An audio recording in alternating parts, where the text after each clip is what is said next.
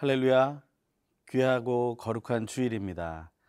하나님께서 우리에게 허락하신 9월의 마지막 주일에 하나님께서는 생명 안에서 늘 승리하시길 간절히 소망합니다. 코로나19의 상황이 계속되고 있고 또 여러 가지 자연재해로 인해서 고통받는 분들이 많은 그런 상황입니다. 하지만 우리가 하나님께 예배하는 기쁨을 놓치지 않기를 바랍니다. 만나서 예배하건 또한 영상으로 예배하건 우리 모두 하나님 안에서 하나님께 집중하는 또 하나님을 간절히 사랑하는 그런 예배를 드리기를 소망합니다. 오늘도 하나님 주신 말씀 속에서 우리가 서기 원합니다. 하나님께서 우리에게 주신 말씀을 깊이 있게 묵상하고 하나님 말씀 속에서 기쁨을 누리는 또 주일 되길 간절히 소망합니다. 오늘 본문 말씀은 예레미야 37장 11절에서 21절입니다. 오늘 나에게 주시는 하나님의 말씀을 듣겠습니다.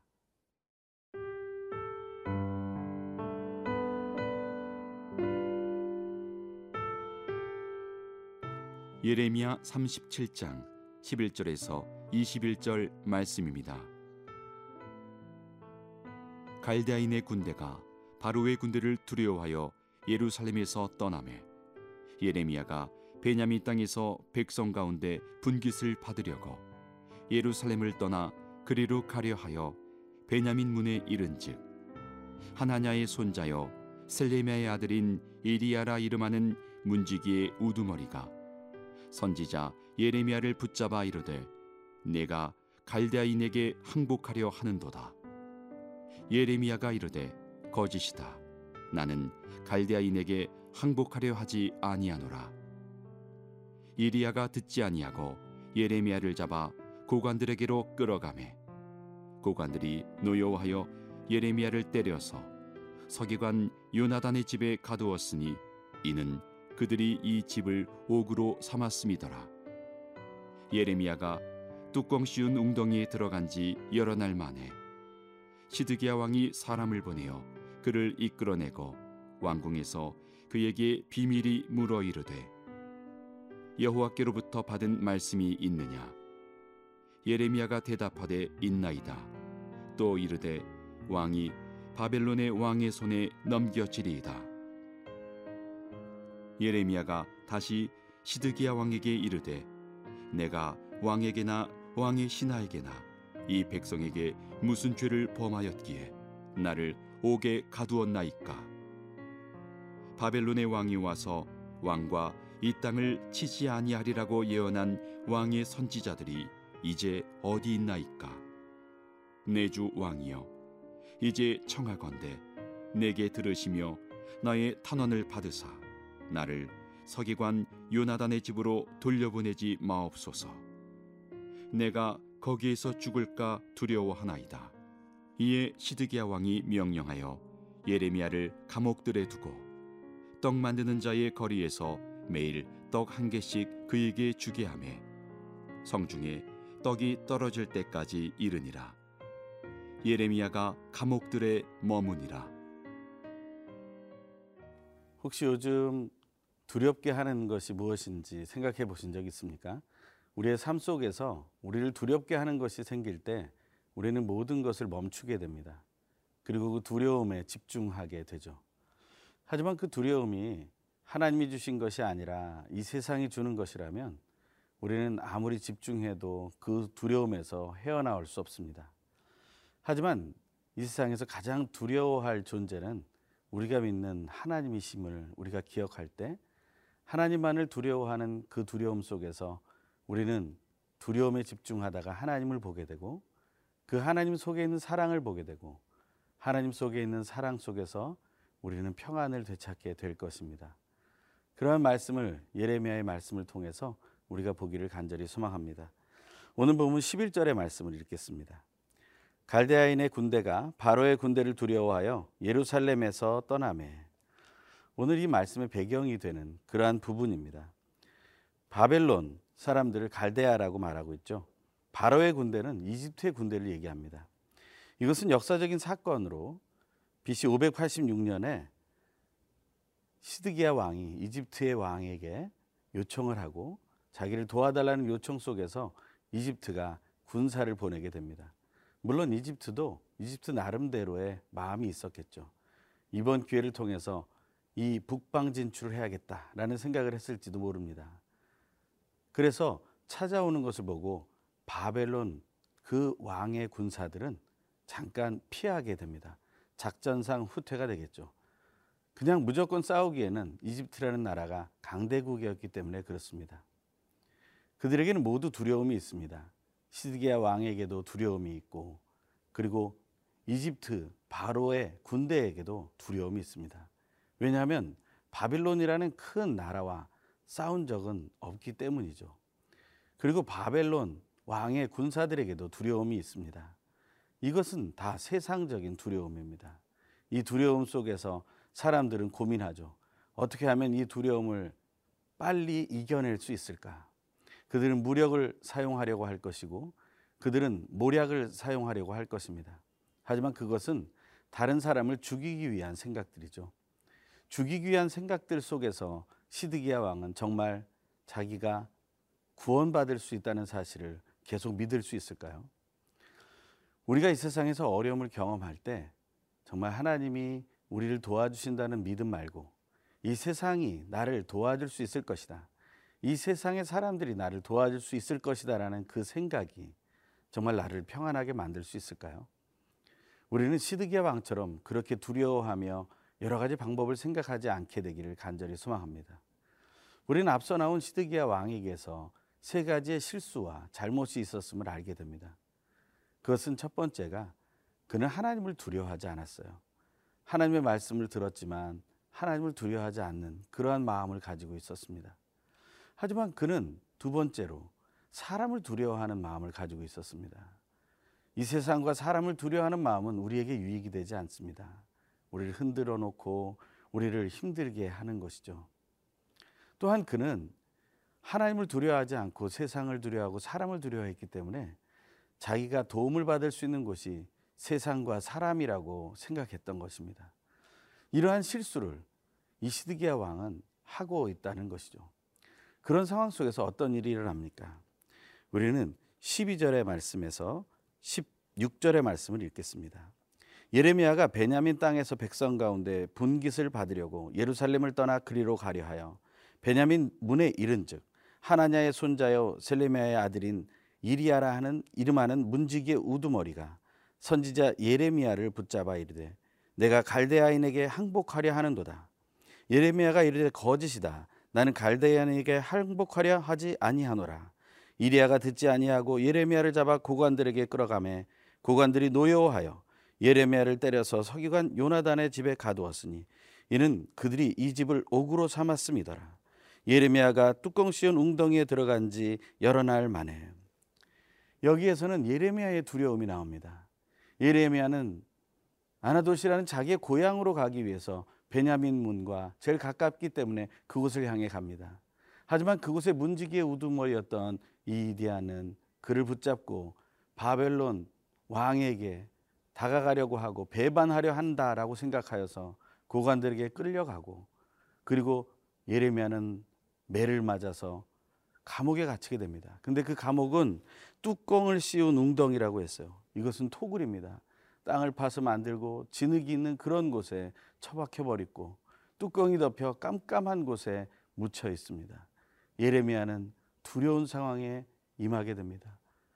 그 진실을 얘기하지만 아무도 믿어지지 믿어주지 않는 억울한 상황에 처하게 됩니다. 우리는 이런 상황 속에서 어떻게 하면 좋겠습니까? 하나님을 정말 바라볼 수 있을지 우리가 이 시간 다시 한번 이 상황을 생각하길 소망합니다.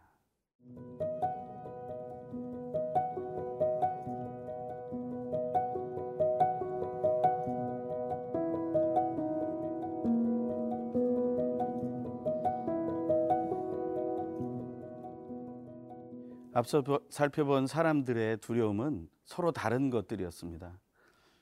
그 모든 것은 죽음을 두려워하는 그런 두려움이었습니다. 이 인생 속에서 죽음을 맞이하고 또한 그것을 앞에 두고 있다고 생각할 때 오는 두려움을 우리는 어떻게 이겨낼 수 있을까요? 우리가 예수 그리스도를 믿는 이유는 매우 중요한 구원의 약속이 있기 때문입니다. 그렇다면 무엇으로부터의 구원을 약속하신 것일까요? 우린 예수 그리스도의 구원을 통해서 우리는 세 가지로부터의 구원이 있음을 알게 됩니다. 첫 번째는 우리의 거짓으로부터의 구원입니다. 우리는 거짓에 매여 있습니다.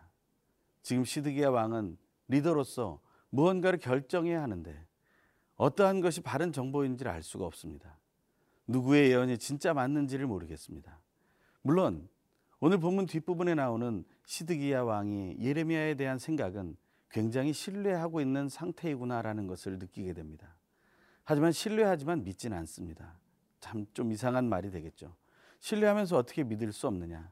그 말이 하나님께로부터 오는 것 같기도 하고 그것이 정말 맞는 것 같기도 하고 예레미야가 가장 진지하다고 생각하나 자기가 받아들일 수 없다는 것입니다. 믿음에는 믿어지는 그러한 정도까지의 믿음과 내가 믿고 행동할 수 있도록 선택하고 순종하는 믿음이 있다는 것이죠. 하나님께서 시드기야 왕을 통해서 우리에게 알려주시는 믿음은 그냥 믿음직한 믿음 그 정도로 끝나지 마라. 그것을 따라서 실천해라. 그것이 위험을 향해 가는 길이고 그것이 죽을 것 같은 그러한 위기 속에 두려움 속으로 몰고 간다 할지라도 그러한 어려움 속에서 하나님이 침묵하는 것처럼 보인다 할지라도 그래도 그 하나님을 그 하나님 말씀을 전하는 그 예레미야를 신뢰해라.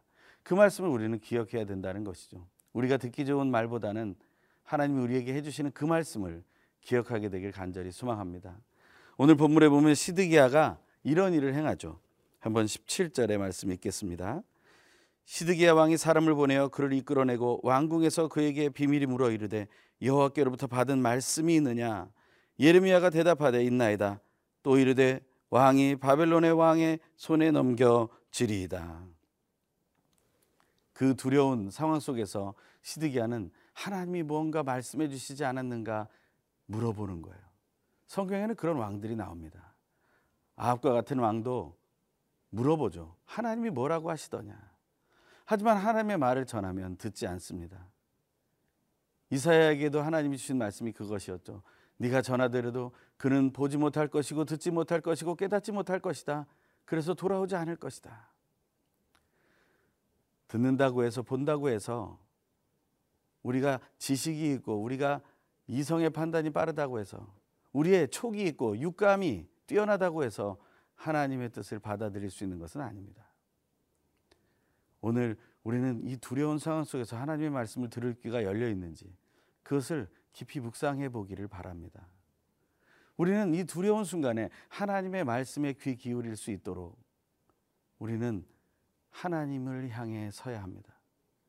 예레미야는 그걸 알고 있어요. 시드기야 왕에게 늘 얘기했지만 그는 듣지 않았다는 사실. 시드기야는 예레미야를 그 흙구덩이 감옥 속에서 구출해낼 수 있는 능력이 있는 사람이었습니다. 하지만 예레미야는 시드기야 왕을 의지하지 않습니다. 자기에게 말씀을 주시는 오직 하나님만 붙들고 그 위기와 두려움 속에서 그 바벨론 군사도 이집트의 군사도 시드기야 왕도 하나님께 눈을 돌리지 않았지만 예레미야는 하나님께 눈을 돌립니다. 우리도 하나님께 눈을 돌리는 은혜가 있기를 간절히 소망합니다. 귀한 주일 우리가 함께 모여 예배하거나 그렇지 않거나 하나님 안에서 우리의 두려움을 계속 묵상하기보다 하나님 향해서 우리의 눈을 돌려 하나님을 예배하며 우리의 두려움이 결국에 변하여 승리가 되는 은혜가 있기를 간절히 소망합니다.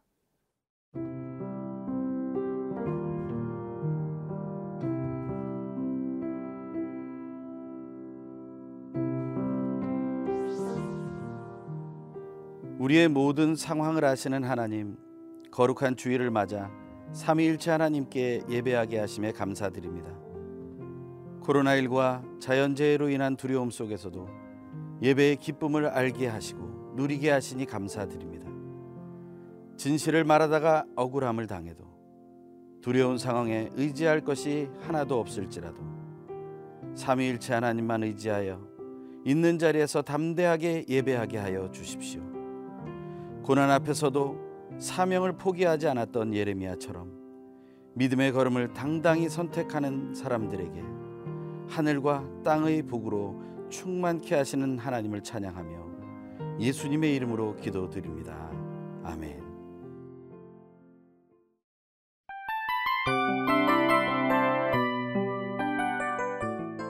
이 프로그램은 청취자 여러분의 소중한 후원으로 제작됩니다.